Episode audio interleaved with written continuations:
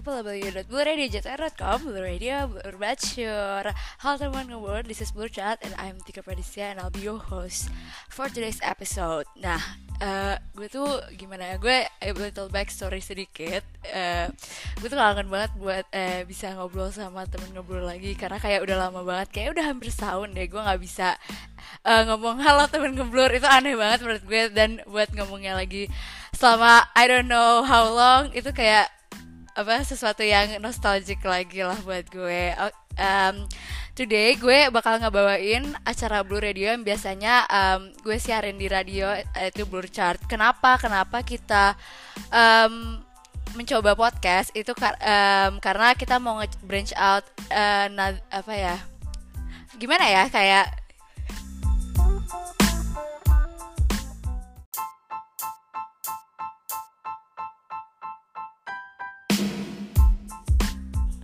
jadi kenapa sih kita uh, sebagai Radio ya namanya aja udah radio uh, beralih ke ranah podcast sebenarnya nggak beralih juga cuman kita pengen nge-branch out dan mencoba hal baru karena banyak banget listeners yang sekarang instead of listening to the radio uh, lebih seringnya ke podcast dan kita pingin nemenin teman ngebur yang suka dengerin podcast jadi untuk lebih gampang mendengar program-program kita gitu.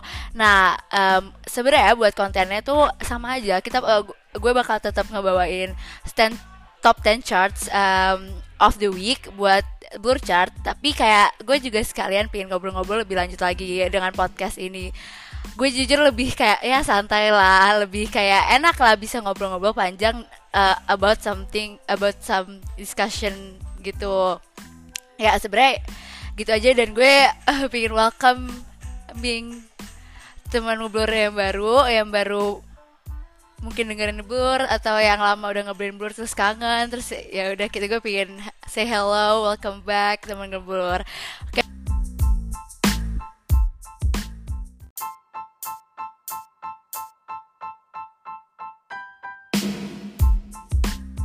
jadi gue langsung mulai aja kali ya buat ngebahas uh, top 10 of the week yang Blur Radio punya untuk temen ngeblur.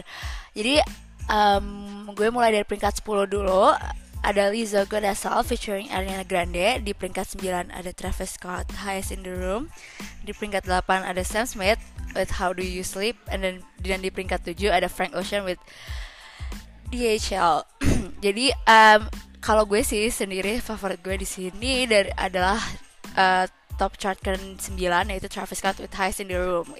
Gue I can stop listening to it banget kayak gue ya ampun gue di rumah di mobil di kosan di tempat tidur di pas mandi gue bener cuma dengerin itu aja terus dan kayak buat kalian yang pecinta hip hop juga I know you can relate to me so much gitu lah ya oke okay. jadi kayak kita mulai dulu ngebahas uh, peringkat 10 kita yaitu Lizzo yang balik lagi setelah kesuksesan albumnya Cause I Love You untuk duet bareng Ariana Grande di single Good As Hell. Nah temen ngebur ini mungkin familiar sama hit singlenya Lizzo yang judulnya Juice atau title track album dia yaitu Cause I Love You.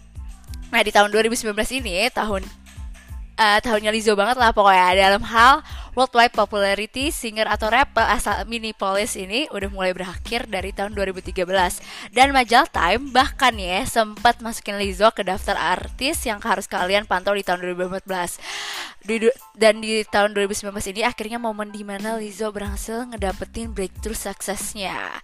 Dari album Cause I Love You yang single-singlenya kayak Truth Hurt sama Tempo muncul di setiap tangga masuk eh tangga musik internasional. Gue sendiri nih sama teman-teman gue beber dengerin Juice sama Tempo mulu beber ya ampun udah sampai bosen sendiri. Bahkan kayak udah ya udah automatic plate aja gitu Nah, terus untuk single Good Asal ini uh, buka justru bukan dari album Lizzo yang satu itu. Good Asal muncul di EP Coconut Oil tahun 2016. Nah, pas genre yang digait Lizzo udah mulai geser dari hip hop menjadi menjadi pop dari awal pun Good Asal ini pas dirilis lagu ini juga udah dapat banyak pujian loh dari NPR sampai Billboard. Nah, bukan bukan gara-gara melodi pop sama beat R&B-nya aja, tapi juga karena pesan self love-nya di dalamnya Good Asal ini bener gimana ya kayak apa sih kayak kalau kalian tahu performance Lizzo kayak kelihatan banget lah confidence-nya dia dan di um, lagunya ini tuh berportray banget ke confidencean Lizzo ini. Uh, Lizzo dan musiknya emang udah identik banget oleh body positivity dan female empowerment. Gue tuh yang ngeliat pokoknya gue tuh pertama kali tahu Lizzo tuh gue gue ngeliat um, posannya Cara Delevingne di uh, di Instagram media uh, dia ngepost pokoknya kayak satu performance Lizzo and she's wearing this like um bodysuit I think kayak white bodysuit and then she's like twerking sambil main sul suling sih? Atau fruit? As, apa something like that sih kayak beberapa yang kayak dan dia sambil twerking dan sambil itu beberapa yang kayak gila keren banget nih orang supaya beberapa yang kayak kayak kalau dia emang bilang eh, bisa dibilang dia emang spreading body positivity dan female empowerment tuh beber dan buat dia di I mean buat di upload sama Kara Delvin itu berarti yang kayak Kara Delvin kan juga aktivis about female empowerment jadi kayak it says something lah gitu. Nah jadi nggak heran dong kalau misalnya dia tuh uh, ada satu penyanyi dia itu bawa satu penyanyi perempuan lainnya yaitu Ariana Grande. Nah makanya nih kita ngerasa temen ngebur bakal suka dengerin God asalnya Lizzo yang featuring Ariana Grande ya. Dinamika suaranya ini uh, antara Lizzo sama Maria Arena Grande tuh ngedukung satu sama lain banget. Apalagi voice range keduanya sama-sama tinggi cocok banget ya jadi anthem tiap hari. Next ada di peringkat ke-9 dan ke-8 secara beruntutan ada High Syndrome tadi gue udah bilang single terbarunya Travis Scott dan yang masih kuat di tengah musik. Dan radio-radio kita ada Sam Smith dengan lagunya How Do You Sleep. Nah High Syndrome ini memang bukan keluaran dari album terakhirnya Astro World. Dan single ini juga udah dipakai untuk iklan Kai Browse ya jadi kayak ini tuh sebelum um, mereka putus ya teman-teman. Nah ya kayak kalau kalian nggak tahu tuh Kai Browse itu adalah um, kosmetik salah satu kosmetik produknya dari kosmetik kosmetik lainnya Kylie Jenner ya itu kali Cosmetics pada bulan April. Nah, namun single ini dirilis secara resmi tepat setelah beredarnya kabar bahwa Travis memutuskan hubungannya. Itu jadi sebenarnya kayak udah dipakai tuh um, nih lagu buat, uh, pa, buat uh, sama Kylie. Tapi dirilis official ya pas udah putus. Itu maksudnya apa? Jujur gue nggak ngerti. Cuman ya kalau um, kalau dilihat lagi sih ya momen dan perasaan breakup antara Travis dan Kali pun tampak banget nih di lirik lagunya. Nah, Lil Baby sendiri sempat ada ada dan menjadi guest feature untuk Highest in the Room, tapi pada akhirnya Travis mau membawakan lagu ini sendirian aja. Atmosfer lagu-lagunya tuh eh atmosfer lagunya tuh kenapa ya lagu-lagunya atmosfer lagunya juga bikin kita berasa Highest in the Room banget ya sih. Ya, pokoknya kayak lo kalau dengerin kalau gue sih soalnya gue juga udah nonton MV-nya ya. Pokoknya MV-nya sih sama lagunya tuh kayak agak apa kayak uh, atmosfernya tuh sama pokoknya kalau kalian pingin denger, dengerin dan pengen ngeliat visualnya ya lo tau gak sih kayak estetik estetik itu lo dengerin High Syndrome ya with the MV nya sih kayak itu gue sih suka banget dan recommended banget deh untuk di check out MV nya nah sementara itu um, lagunya How Do you, uh, lagunya Sam Smith yang How Do You How Do You Sleep juga termasuk lagu break up yang bisa kalian dengerin nih temen ngebor. Kan kayak ini lagi break up season banget ya nggak sih? Lagi musim-musim galau dingin hujan gitu. Terus habis itu uh, um, lagu ini tuh sempat digarap bareng Max Martin, aka produser yang ada di balik lagu-lagu terkenalnya Taylor Swift sampai Britney Spears. Meski lagu ini didukung sama trap dan synth yang rada upbeat, Rolling Stone juga menamainya sebagai, eh, pokoknya kayak Rolling Stone tuh kategoriin um, lagu ini sebagai pop ballad emang melodinya yang melo dan liriknya yang somber bisa bikin kita inget lagu-lagu baladnya Nio dan Craig David di tahun 2000-an. Mungkin rasa nostalgia itu yang mau dicapai sama Sam Smith kali ya. Nah, next up nih ke peringkat 7 kita akhirnya dengan lagu baru dari Frank Ocean.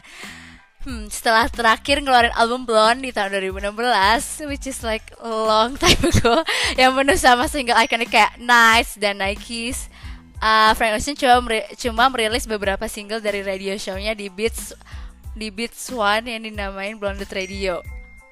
Uh, lagu-lagu kayak Chanel, Chanel, Lance, and Biking ajalah yang jadi penahan lapar kita tiga tahun tanpa album dari Frank ini. Kayak Frank Ocean ini bener ya kalau ngeluarin album tuh ya udah. Kayak apa sih bikin dia kayak gimana ya?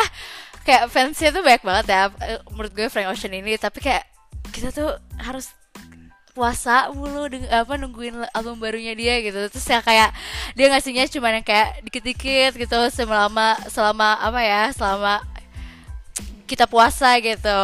Nah, asupan terakhir dari Blondet Radio ini uh, adalah pada bulan Februari 2018 yaitu single berjudul Moon River, cover dari nyanyian Audrey Audrey Hepburn di film Breakfast at Tiffany's. Dan gak taunya Blondet Radio muncul lagi bulan Oktober ini. Uh, di Shell disiarin perdana di acara tersebut sebelum dirilis jadi single pada tanggal 19 Oktober dengan rentang waktu 4 setengah menit temen ngebur bisa ngerasain lagi soundscape music Frank Ocean yang gak mengenal genre. Kalian tuh kalau saya emang fans atau emang udah pernah dengerin Frank Ocean, you know lah how a Frank Ocean song sounds like. Kayak ini tuh beber kalian langsung masuk lagi ke dunia Frank, Frank Ocean kalau dengerin lagu di HL ini.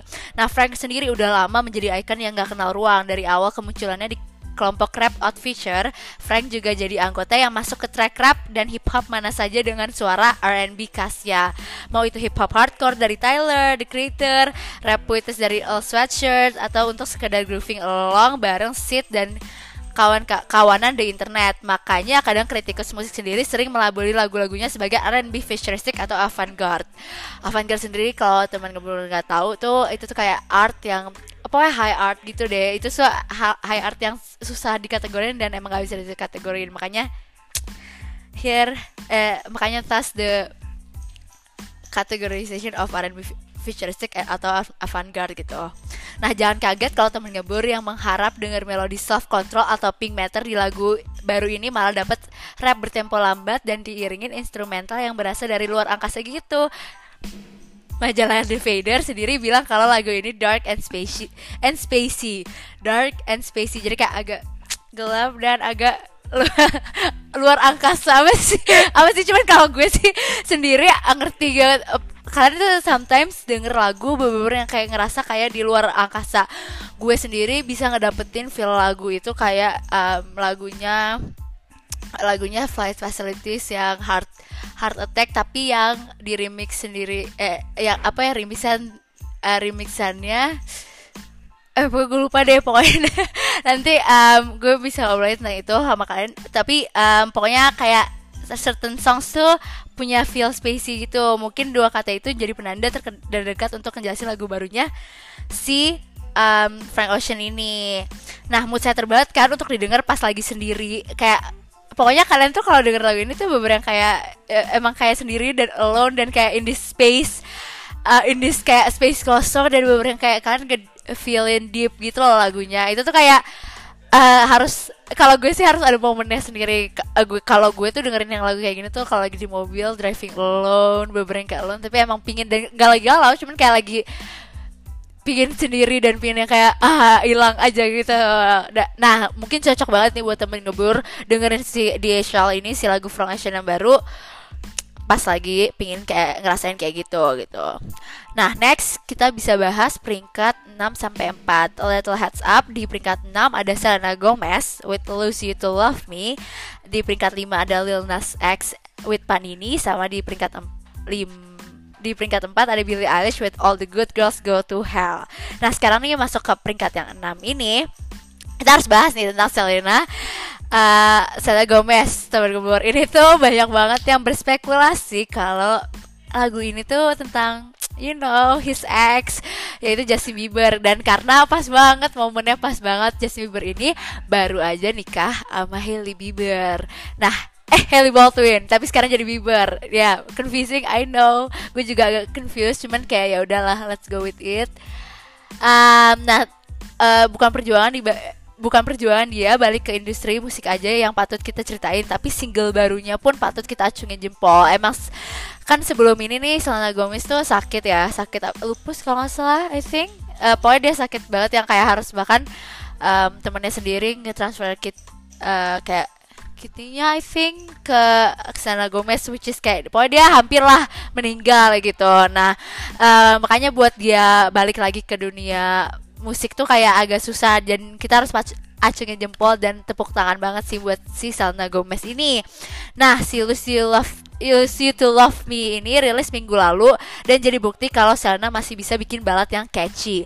Ingat gak sih teman ngebur lagu-lagu yang Selena eh, yang Selena keluarin beberapa tahun terakhir ini sebenarnya tentang waktu terakhir dia ngeluarin albumnya tuh udah empat tahun yang lalu beber nggak apa sih kayak gak kerasa banget gak sih kalau itu udah empat tahun yang lalu cuman selain banyak side side pro, selain banyak side projects dan feature yang dia, dia jalani kesehatan sana juga jadi faktor terbesarnya.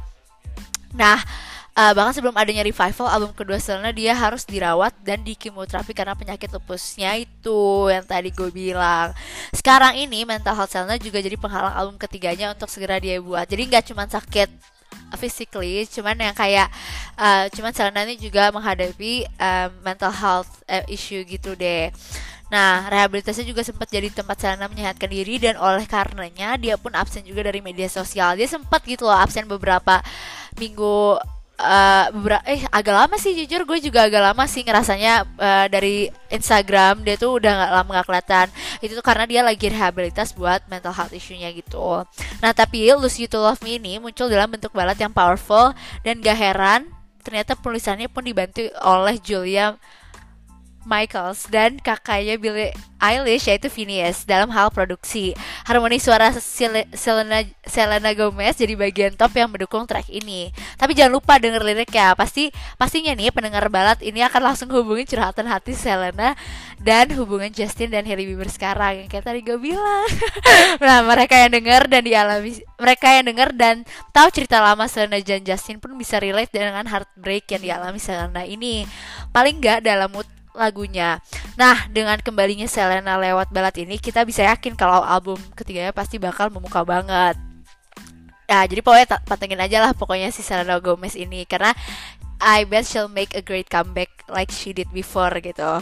Nah ya udah pokoknya oke okay, kita ke peringkat 5 dan 4 Siapa lagi bukan siapa lagi kalau bukan dua record breaker di dunia musik era ini Lil Nas X dan Billie Eilish. Mereka tuh beberapa kayak udah ganti-gantian aja anjir di paling pa, apa sih paling at, apa top charts ya. Nah Panini masih jadi single adalah untuk kita nari bareng koreografi Lil Nas X. Sementara dominasi Billie muncul bukan lewat Bad Guy lagi tapi All the Good Girls Go to Hell.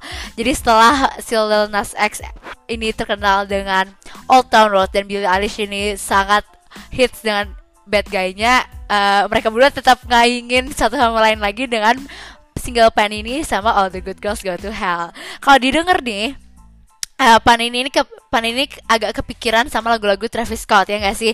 Nah, uh, banyak kritikus juga musik juga yang nyandingin nama Lil Nas X sebagai pendatang baru sama nama Travis loh. Nah, siapa sangka coba kalau misalnya pembuat lagu kayak Old Town Road, Vision antara trap and country ini punya gaya produksi dan landscape suara yang mirip sama Travis Scott. Pan ini juga jadi pan ini ini jadi buktinya kalau misalnya keduanya ini agak gitu. Nah satu hal nyentrik yang bikin Lil Nas X berbeda dari rapper generasi sekarang itu nggak lain adalah rapnya sendiri. Nah lirik lagunya yang sering berbatasan antara serius dan komedik itu jadi kiri ciri khasnya itu tuh beber apa ya itu tuh milenial banget kalau gue bilang sih. Eh, milenial sih ber, pokoknya apa Gen X sih? Itu Gen X sama milenial sih? Oh ya kita Gen X ya. Itu tuh bener yang kayak nge-mix something ya yang serius sama komedik tuh relatable banget buat kita semua.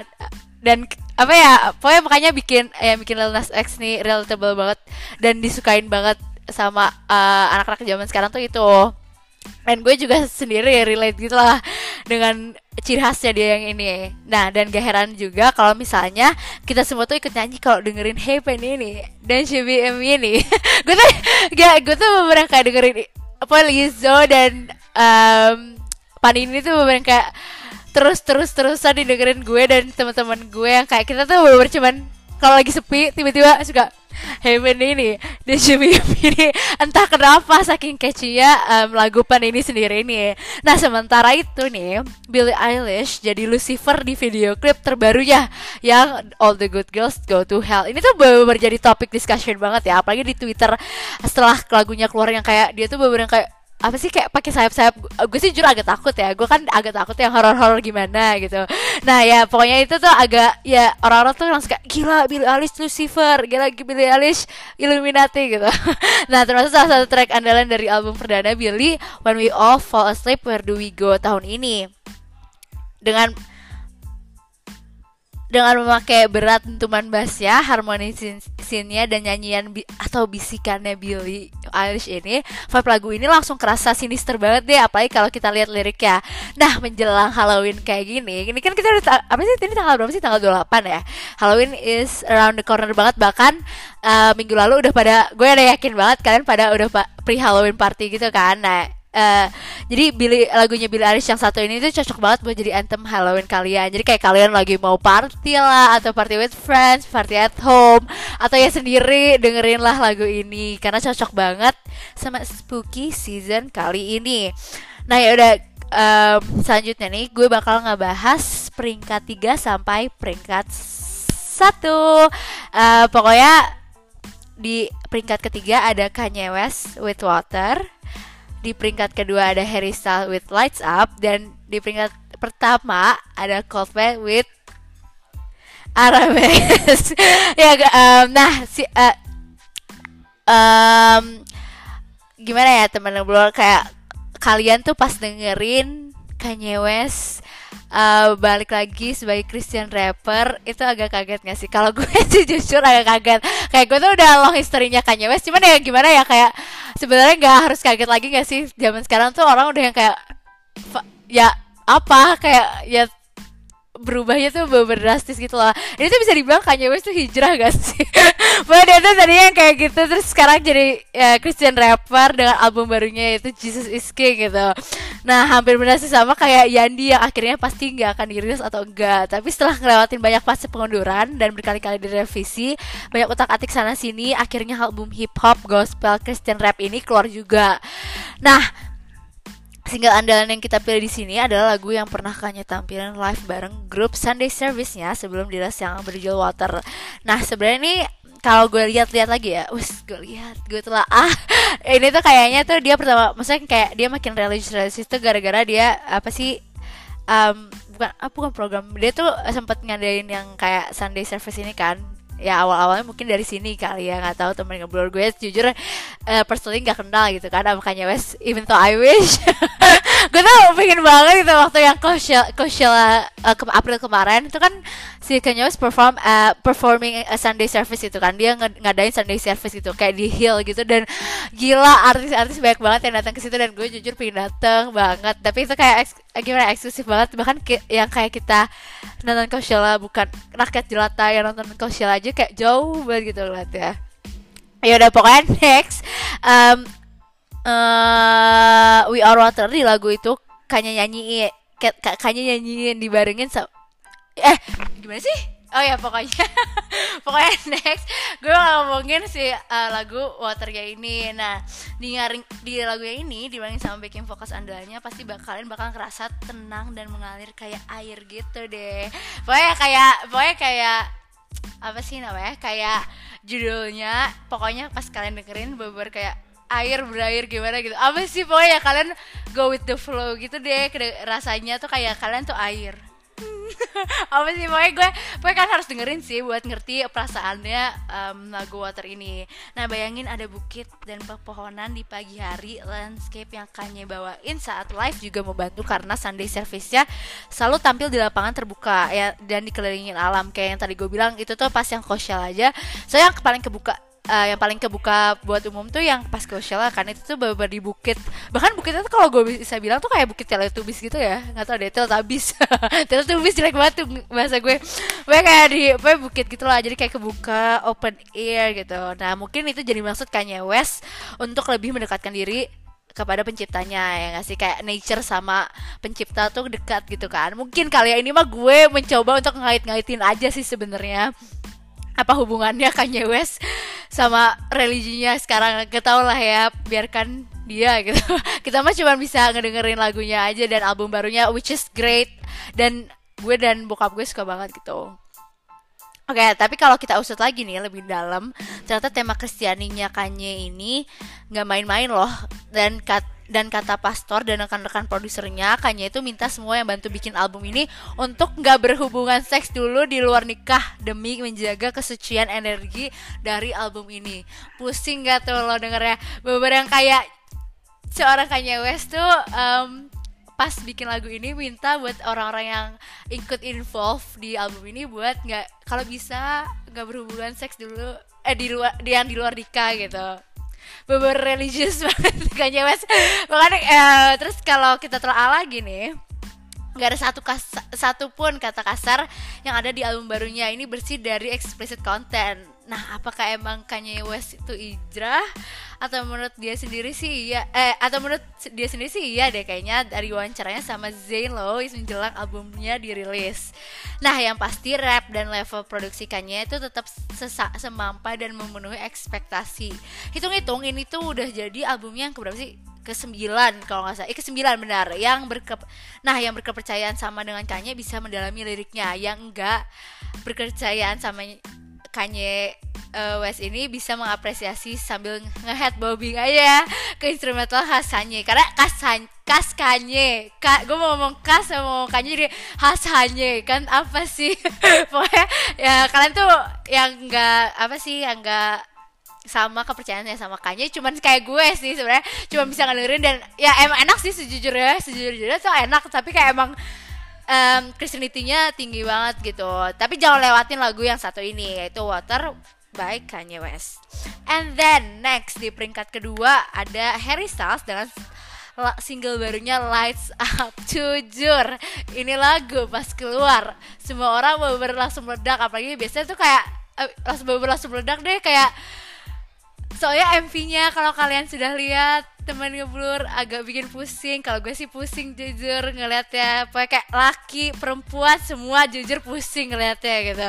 Nah soft group lagu ini tuh nggak bisa lepas dari telinga kita sejak muncul pertama kali di radio dan streaming service Nah untuk yang kangen denger melodi kayak Sweet Creature atau Ever Since New York Harry udah nyediain lagi lagu alunan choir dibalut sama gitar untuk kita nyanyiin bareng nih. Nada dada dada Gue gak mau nyanyiin deh Pokoknya yang dia nyanyiin tuh lembut banget dan jadi pembuka ref yang nempel banget di otak Per not pianonya pun mirip lagu-lagu psychedelic tahun 60-an gitu deh Pokoknya ini tuh udah jadi keahlian Harry banget untuk modernisasi lagu-lagu zaman dulu Jadi tuh beberapa khas khas Kanye. Kan kenapa jadi khas Kanye lagi sih? Jujur pokoknya khas Harry Styles banget buat nge apa ya, jadi lo tuh kayak ada rasa-rasa lagu zaman 60-an tapi dimoderin banget dan dengan suara lembutnya Harry Styles tuh beber aduh gila. Pas lo denger tuh lo tahu itu lo Harry Styles gitu. Nah kayak uh, kayak yang ada di self titled ya pas uh, self titled albumnya 2017 yang pas dia debut pertama kali As Himself yang albumnya Harry Styles tuh um, ini tuh lagu yang lagunya tuh mirip-mirip uh, kalau kalian kangen sama album itu gitu. Jadi kayak satu lagu dulu untuk nungguin untuk album berikutnya kali ya. Kita sih bisa ngarepin aja gitu. Kayak Selena Gomez dan Harry Styles kita cuma bisa mantengin aja karya-karya dia selanjutnya dan hoping for their next albums gitu dan terakhir untuk burchart minggu ini Kenapa gue nyanyi? Ya gak apa-apa lah ya Kan biar setema gitu burchart Ya pokoknya di burchart top chart minggu ini ada Coldplay with Arabesque yang tadi gue bilang. Nah, Coldplay ini balik lagi setelah Il LP terakhir mereka di, yang dirilis tahun 2015 Ingat kan? Nah sekarang nih mereka mau ngeluarin double album loh. Judulnya Everyday Life Dan akan kebagi dua part Sunrise dan Sunset gitu Itu tuh kayak kalau zaman dulu tuh sering banget gak sih yang kayak gini? Ada kayak bukan beat track sih cuman kayak beat track gitu mirip. Kayak gue inget 30 Second Sumars tuh juga bikin gini dan gue suka banget tapi gue lupa banget judul albumnya tapi gue suka banget itu itu tuh satu album tapi ada dua side gitu nah ini tuh si Coldplay bakal ngeluarin namanya Everyday Life dan ada part yang sunrise dan part part yang sunset gitu. Nah album ini tuh akan keluar nggak lama lagi yaitu tanggal 22 November ya sekitar sebulan kurang lah. Pokoknya 22 November tahun ini. Dan untuk kasih preview genre dan konsep apalagi yang bakal Chris Martin dan gengnya tuh usung mereka ngeluarin dua lagu. Salah satunya nih Arabes. Nah Arabes ini bisa kalian dengar sambil leye-leye untuk memulai hari. Soalnya lagu ini penyemangat yang bisa mompa darah banget deh nah Arbes ini tuh makan waktu hampir 6 menit. Sepanjang 6 menit ini unsur rock Coldplay bercampur bercampur sama jazz sama harmoni Middle Eastern dan bahkan sama dance gitu. Jadi kayak kalian tuh pokoknya di 6 menit ini kerasanya banyak hal gitu. Pokoknya tapi cocok banget buat kayak um, apa ya morning glory-nya kalian. Kayak morning anthemnya kalian lah. Kalian pagi-pagi dengerin ini cocok walaupun kalau gue kalau gue jelasin tadi pu agak pusing ya kok semuanya dicampur jadi satu. Cuman kalian tau lah Coldplay kayak gue nggak usah ngejelasin lagi kalian tahu kualitas Coldplay kayak gimana. Pasti enak banget dan kalian harus banget dengerin ini. Nah lintas genre ini udah nggak asing lagi. Soalnya kayak yang tadi gue bilang kayak gue tuh sebenarnya gak usah ngejelasin lagi gitu Coldplay kalian ta kalian tahu kali mereka tuh bener kayak nyampur nyampur segala hal jadi satu. Kayak di albumnya eh kayak um, Viva La Vida yang buat mereka uh, membuat mereka memenangi Grammy Awards untuk Best Rock Album dan lebih kelihatan lagi di album Milo Siloto. Itu kayak gila album gila tuh album gila gila gila. Kalau bisa bilang gila itu album gila gitu. Nah semoga album yang si Everyday Life ini segila itu. Karena gue jujur kangen banget sama Coldplay waktu dia bilang kayak uh, kan pernah sempat dengar sih yang kayak album terakhir yang Adventure of a Life eh, apa album yang terakhir ini tuh mereka kayak bilangnya kayak mereka nggak akan mau lagi. Dan uh gila itu gue tuh sekecewa itu. Dan gue tuh gak nonton konsernya. Jadi bete banget kan. Nah pas ini keluar pas gue tahu kabar mereka bakal ngeluarin album gue yang kayak gila Alhamdulillah Tuhan masih baik. Belum mau kiamat mungkin ya. Kayak gue tuh seneng banget deh pokoknya gue bisa mungkin kalau misalnya emang bisa konser lagi gue mungkin mau nonton banget gitu. Nah, mungkin teman gue juga pingin gitu nonton. Dan mungkin kita bisa uh, nonton bareng mungkin aja ya nggak sih gitu.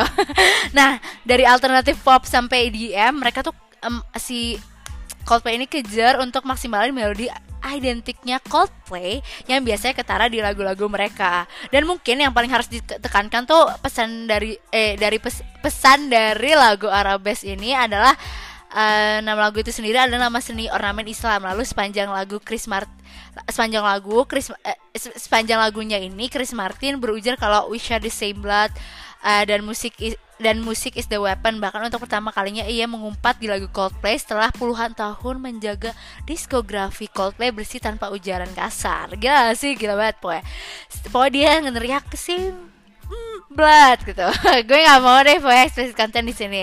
Nah, jadi selain bersifat eksperimental dari segi musik, Arabes tuh juga paling pantas untuk kita beri sorotan lebih lewat maknanya secara keseluruhan gitu. And so that's it temen ngebur udah gue bawain 10 um, tanggal lagu buat minggu ini gue um, gue ulang lagi di peringkat 10 ada Lisa Good as Hell featuring Ariana Grande di dan di peringkat 9 ada Travis Scott Highs in the Room di peringkat 8 itu Sam Smith with How Do You Sleep and then di peringkat ke-7 ada Frank Ocean with DHL di peringkat ke-6 Selena Gomez with Love Lose Lose You to Love Me di peringkat 5 ada Lil Nas X with Panini di peringkat 4 Billie Eilish with all the good girls go to hell. Dan di peringkat ketiga ada Kanye West with Water. Di peringkat kedua ada Harry Styles with Lights Up. And finally di peringkat number one ada Coldplay with Arabesque oke okay, so that's it. Um, yang gue bisa bawain kali ini kalian uh, eh kali ini temen ngeblur kira-kira nanti bakal dengerin yang mana dan paling tertarik di yang mana. Kalau gue sih jujur uh, favorit gue yang tadi gue bilang adalah Travis Scott Lil Nas X gue suka banget. Coldplay yang baru juga enak banget. Jadi kayak kan tapi menurut gue sepuluh sepuluhnya nih wajib banget dan patut banget didengerin gitu. Nah kalau misalnya temen gue baru masih kepo at, kayak bukan kepo sih cuman kayak bosen nih lagi bosen. Gue tuh kadang kayak gini loh kayak bosen sama lagu-lagu um, yang lagi gue dengerin gitu. Uh, temen gue bisa ngecek Spotify kita um, ada playlist playlist dan kita setiap setiap minggunya tuh hari Jumat ngeluarin playlist baru. Nah, playlist baru yang kita keluarin itu um, cocok banget lah buat didengerin buat Halloween party kalian gitu. It's spooky season after all, you know. Nah, ya udah kalau gitu gue Tika Padisia sebagai host um, today today's episode host uh, pamit undur diri. Sorry banget kalau misalnya singkat banget waktunya sama temen gelbur dan kayak ini tuh perdana banget lagi um, gue ketemu uh, gue ketemu dan bisa ngobrol sama temen ngeblur gitu. Dan um, di ranah yang berbeda podcast kayak gimana ya lebih intim aja. Pokoknya dengerin gue gak sih kayak agak lama gitu. Pokoknya semoga kalian eh semoga temen ngeblur tuh ngejalanin minggu yang seru. Karena karena ya gue tuh hari Senin pinginnya seneng gitu ya kan. Gue tuh seneng jujur dan gue pinginnya temen ngobrol juga ikut seneng dan bisa ngejalanin hari minggu yang hari minggu minggu yang seru gitu.